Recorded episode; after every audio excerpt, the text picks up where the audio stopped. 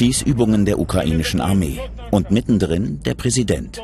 Im Kriegsrecht präsentiert er sich als oberster Feldherr. Das Signal, in der Krise braucht das Land einen starken Mann an der Spitze. Nebenan in Russland werden Raketen geweiht. Der Konflikt zwischen Russland und der Ukraine hat einen neuen Schauplatz und geht in eine neue gefährliche Runde.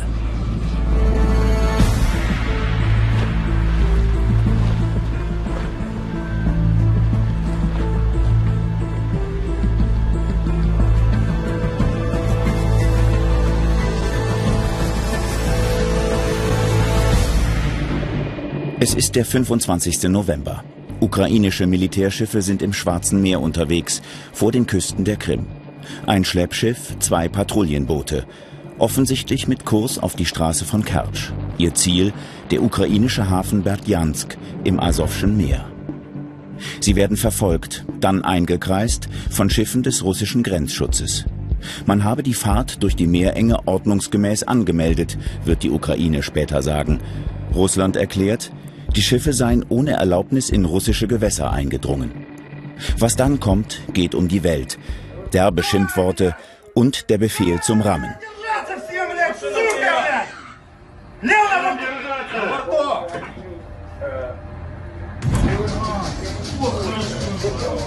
Später schießen die Russen sogar, bis die Ukrainer aufgeben.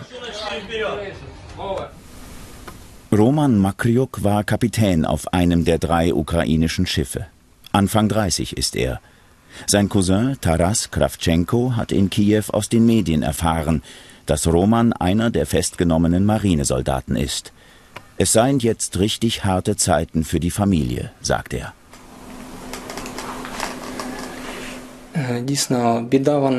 Diese Katastrophe bringt uns enger zusammen. Sie bringt die Familie zusammen, da man dieses Unglück miteinander teilen kann.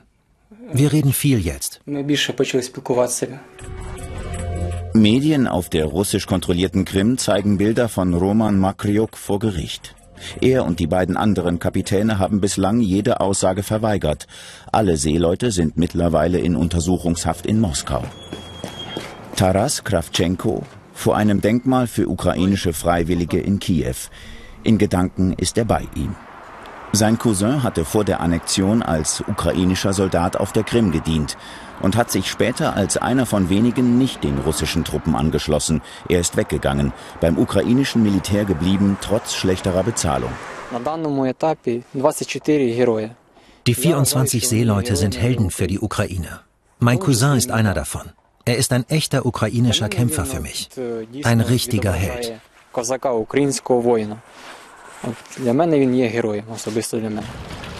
Roman Mokryuks Schiff liegt mit den anderen konfisziert im Hafen. Der Konflikt zwischen Moskau und Kiew hat einen neuen Schauplatz und eine neue Qualität.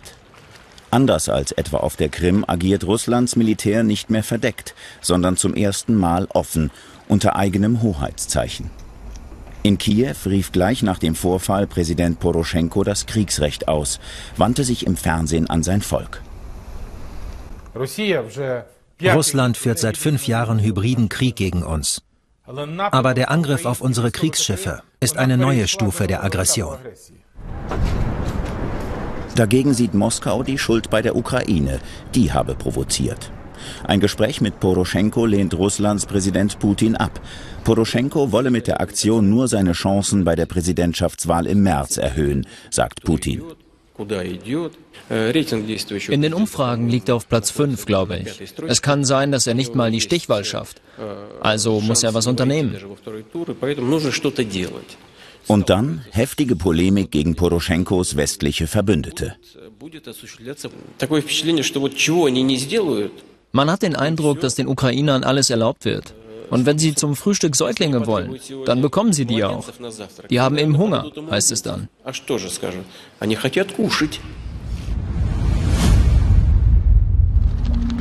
Die Machtprobe vor der Krim. Was genau ist passiert? Russland sagt, die ukrainischen Schiffe hätten im Schwarzen Meer bewusst und ohne Erlaubnis die Seegrenze überschritten und damit das Völkerrecht gebrochen. Ist das so? Die Schiffe waren unterwegs zur Straße von Kertsch, der einzigen Verbindung vom Schwarzen ins Asowsche Meer. Wo genau sie waren, da widersprechen sich die Angaben.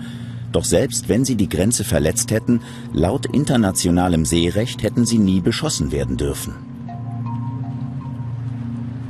Also wenn es sich hier um eine ukrainische Provokation äh, bei der Durchfahrt der drei Schiffe gehandelt haben sollte, dann wäre es dennoch so gewesen, dass Russland nach dem Seevölkerrecht nur dazu befugt gewesen wäre, die Schiffe des russischen Territorialgewässers zu verweisen, nicht aber ein solcher Gewalteinsatz oder gar das Aufbringen der Schiffe und das Gefangennehmen äh, der Besatzung.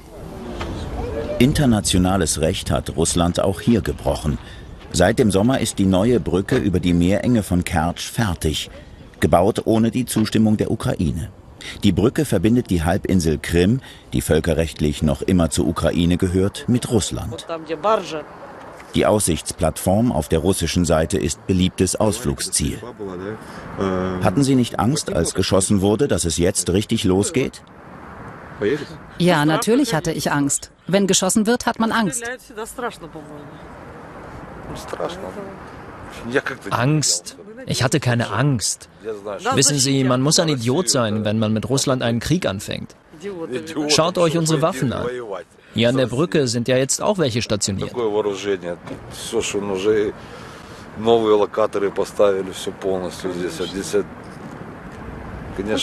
Und trotzdem habe ich Angst. Ich will keinen Krieg. Für die Ukraine ist die neue Brücke ein Riesenproblem. Ihre Pfeiler verengen die ohnehin schmale Durchfahrt durch die Straße von Kertsch auf ein kleines Nadelöhr. Schiffe dürfen nur noch mit russischem Lotsen passieren. Und Russland entscheidet, wer passieren darf. Wenn Russland die Durchfahrt ganz blockieren will, wie nun geschehen, reicht ein quergestellter Tanker.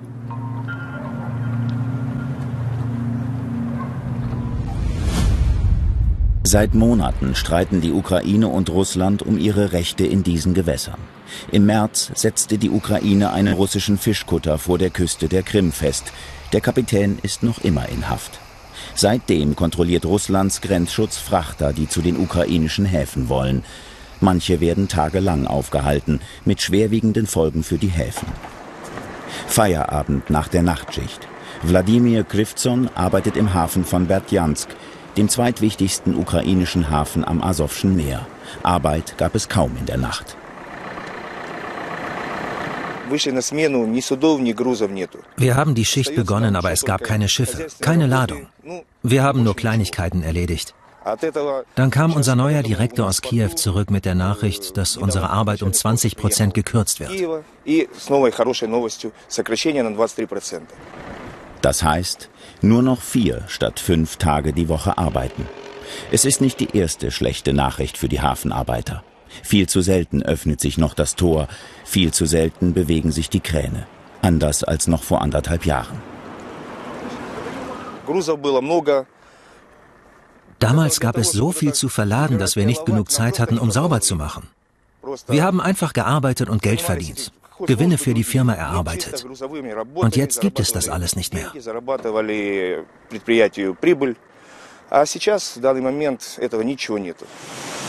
An diesem Tag wird nur ein einziges Schiff beladen. Lehm kommt per Förderband auf den Frachter. Der soll nach Rumänien fahren.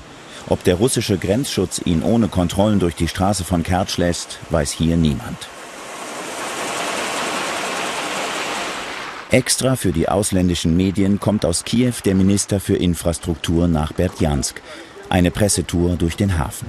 Die nutzt er vor allem dafür, auf Russland zu schimpfen. Wir sehen doch, dass sie nur solche Schiffe durch die Straße von Kertsch lassen, die einen russischen Hafen im Asowschen Meer ansteuern. Seit letzter Woche passiert hier nichts mehr. Es gibt schon große Verluste für die Häfen von Berdjansk und Mariupol. Mittlerweile ist die Blockade aufgehoben. Dennoch befürchten die Ukrainer weitere Behinderungen. Ohnehin leiden die Häfen unter dem Krieg im nahen Donbass.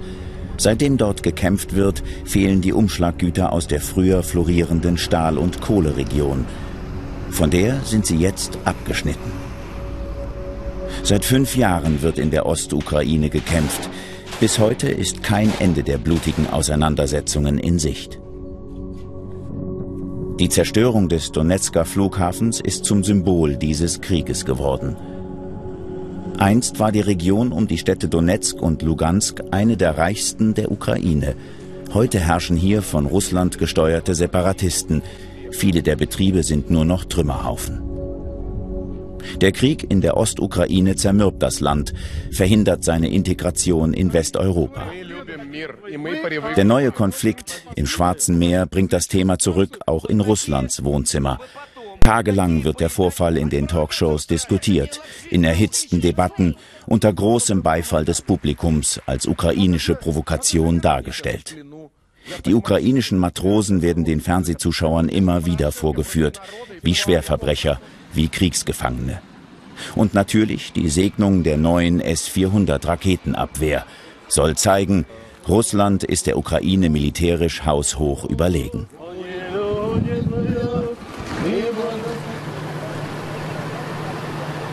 Präsident Putin präsentiert sich mitten in der Krise als Staatsmann auf der Weltbühne. Auch seine Beliebtheit sinkt, ist so niedrig wie noch nie seit der Annexion der Krim. Doch seine provokativen Auftritte in der Welt, die kommen an zu Hause. Wie sein Kommentar zum Kriegsrecht in der Ukraine. Die ukrainische Führung ist eine Partei des Krieges. Solange sie an der Macht ist, werden solche Tragödien, wird der Krieg weitergehen. Es ist in einer Kampfsituation oder mit einer Provokation wie jetzt im Schwarzen Meer viel einfacher für so eine Regierung, eine Politik zu betreiben, die das eigene Volk ausraubt.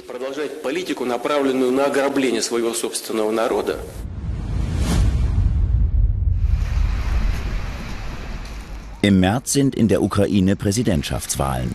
In der Hafenstadt Berdjansk hängen schon die ersten Plakate. Viele hier lasten ihre schlechte Lage der Regierung an. Poroschenko liegt in den Umfragen weit zurück. Misswirtschaft, stockende Reformen in Kiew. Nicht nur der Konflikt mit Russland sei schuld an der wirtschaftlichen Misere. Auch Wladimir Krivzon glaubt, Poroschenko habe das Kriegsrecht wegen seiner schlechten Umfragewerte verhängt. Dieser Schritt war eigentlich jetzt nicht nötig. Das wird doch nur zu einer noch viel größeren Eskalation des Konflikts führen. Wir versuchen zu erklären, dass alles in Ordnung ist. Aber die Leute bekommen jetzt trotzdem Panik. Der schwelende Krieg in Donbass ist ohnehin immer präsent in Berdjansk. Die Front ist nur zwei Stunden von Wladimir Krivzons Balkon entfernt. In den vergangenen Jahren haben dort schon mehr als 10.000 Menschen ihr Leben verloren. Nach der Nachtschicht frühstückt Wladimir. Seine Mutter hat ihm heißen Tee gemacht. Er lebt bei ihr, denn er ist geschieden. Seine beiden Kinder wohnen bei der Ex-Frau.